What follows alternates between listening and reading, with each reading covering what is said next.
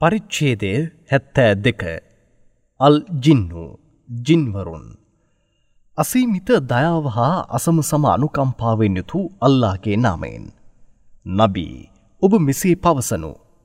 වහි මගින් මාහට දැනුම් දෙන ලදී. ඇත්තෙන්ම ජින්වරුන්ගෙන් සමහරක් මෙම ධර්මයට සවන්දී තමන්ගේ වාර්ගිකයන් වෙත ගොස් ඔවුන්ට නීත වශයෙන්ම අපි ඉතාමත් පුදුමාකාර එක් කුරාණයකට සවන් දුන්නෙමු. ඒ රිජු මාර්ගයේ දැනුම් දෙන්නේය. එබැවින් ඒ අපි විශ්වාස කළෙමු. මින් පසු අපි අපගේ දිවියන්ට කිසිවෙකුත් සමානයන් වශයෙන් නොතබන්නෙමු. නීත වශයෙන්ම අපගේ දෙවියන්ගේ ශ්‍රේෂ්ඨත්වය ඉතාමත් උසස්ය. ඔහු කිසිවෙකුත් තමන්ගේ භාර්යාවන් වශයෙන් හෝ දරුවන් වශයෙන් හෝ ඇරගත්තේ නැතයයි පැවසූහ. නැවතත් ඔවුන් මෙසි පැවසූහ. නීත වශයෙන්ම අපගෙන් වූ මෝඩයින් අල්ලා කෙරෙහි ඔහුගේ පරිශුද්ධ භාවයට සුදුසු නැතිකාරණාවන් පවසන්නාහ. මිනිසුන්ද ජින්වරුන්ද නීත වශයෙන්ම අල්ලා කෙරෙහි බොරු ගොතා පවසන්නේ නැතයයි ඇත්තෙන්ම මෙතෙක් අපි අදහස් කරමින් සිටියමු.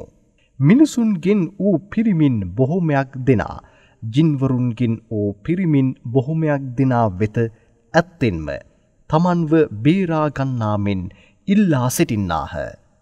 මෙමකින් ඔවුන්ගේ උඩඟු භාවය වැඩිවීගේය. ඔබ අදහස් කරන අන්තමටම ඔවුන්ද මරණයට පත් වූ පසු අල්ලා කිසිවෙකුවත් පනදී නැගිට්ටවනු ලබන්නේ නැතයයි නීත වශයෙන්ම අදහස් කරගත්හ. නීත වශයෙන්ම අපි අහස අතගා බැලුවෙමු. එය දැඩි මුරකාවල් වලින්ද දැවෙන තාරකාවන්ගින්ද පුරවනු ලැබ ඇති බව අපි දුටුවෙමු. කලින් එහි සිදුවන කාරණාවන් සවන්දිය හැකි විවිධ ස්ථානයන්හි අපි වාඩිවී සිටින්නෙමු. දැන්නම් ඒවාට සවන්දීමට කවුරුන් හෝ ගියහොත් ගින්නෙහි ගිනිසැර ඔහුට පහරදීමට බලාපොරොත්තුවෙන් සිටිනු ඔහු දකිනු ඇත. භූමිහි සිටින අයට මෙමකින් විපතක් ඇති කරන්නට කැමති වන්නේද. නැතහොත් ඔවුන්ගේ දෙවියන් මෙමකින් ඔවුන්ට යහපතක්ම අදහස් කරන්නේද යන්න. නීත වශයෙන්ම අපි නොදැන ගන්නෙමු. නීත වශයෙන්ම අපගින් හොඳ අයද සමහරෙක් සිටින්නාහ. එසේ නොවන්නෝද අපගින් සමහරෙක් සිටින්නාහ. අපි විවිධ කොටස් වශයෙන් බෙදී සිටියමු. නීත වශයෙන්ම අපි භූමියෙහි අල්ලාව පරාජය කරන්නට නොහැකිය යන්නද. භූමියෙන් දිවගොස් ඔහුගෙන් බේරෙන්න්නට නොහැකිය යන්නද. ස්තීර වශයෙන් දැනගත්තෙමු. මෙම කුරාණයෙහි ඇති රිජු මාර්ගයන් සවන්දුන් අවස්ථාවේදීම ඒ අපි විශ්වාස කරගත්තෙමු. කවුරුන් තම දෙවියන්ට විශ්වාස කරන්නේද. ඔහු පාඩුව ගැනද අසාධාරණය ගැනද බියවන්නේ නැත. සම්පූර්ණයෙන්ම ඔහුට අවනත වූ මුස්ලිම්වරුන් බොහොමයක්ද නීත වශයෙන්ම අපගෙන් සිටින්නාහ. සීමාව ඉක්ම වූවන්ද අපගෙන් බොහොමයක් දෙනා සිටින්නාහ. කවුරුන් සම්පූර්ණයෙන්ම අවනත වන්නෝද ඔවුන්ම රිජු මාර්ගයේ තෝරාගත් අයයි. සීමාව ඉක්ම වූවන්නම් නිරේහි ඉන්දන දරකොටන් බවට පත් වූහ යයිද පැවසූහ. නබී මෙම මක්කාවාසීන් ධර්ම මාර්ගයෙහි ස්තීරව සිටියහොත් බාධාවකින් තොරවම ඔවුන්ට වර්ෂාව වසින්නට සලස්වමින් සිටින්නෙමු. මෙහිදී ඔවුන්ව අපි පිරික්සන්නෙමු. එබැවින් කවුරුන් තම දෙවියන්ව මතක් කිරීමම ප්‍රතික්ෂේප කරන්නේද. ඔහුව දරුණු දඩුවමෙහි ඔහු ඇතුළු කර දමන්නේය. නීත වශයෙන්ම මස්ජිදයන් සියල්ල අල්ලාගේ නැමදුම වෙනුවෙන්ම ඇත්තේය. එබැවින් ඒවාහි අල්ලා සමග වෙනත් කිසිවෙකු නැමදීමට නාමේ පවසා ආරාධනා නොකරනු. නීත වශයෙන්ම අල්ලාගේ වහලාවන අපගේ දූතයා සලාතය සඳහා සිටගෙන ඔහුව ආරාධනා කරන විට මිය දකින ජනතාව පුදුමීට පත්වී සමූහ සමූහයන් වශයෙන් පැමිණ ඔහුව වටකර ගන්නාහ. ඔවුන්ට නබියේ ඔබ මෙසේ පවසනු මා ප්‍රාර්ථනා කර ආරාධනා කරන්නේ මගේ දෙවියන් වයි. ඔහුට කිසිවෙකොත් මා සමාන නොකරමි. ඔබට හොඳක් හෝ නරකක් හෝ කිරීමට නීත වශයෙන්ම මා පොඩියක් හෝ ශක්තියක් නොමැත්තකි යයිද පවසනු මැනව.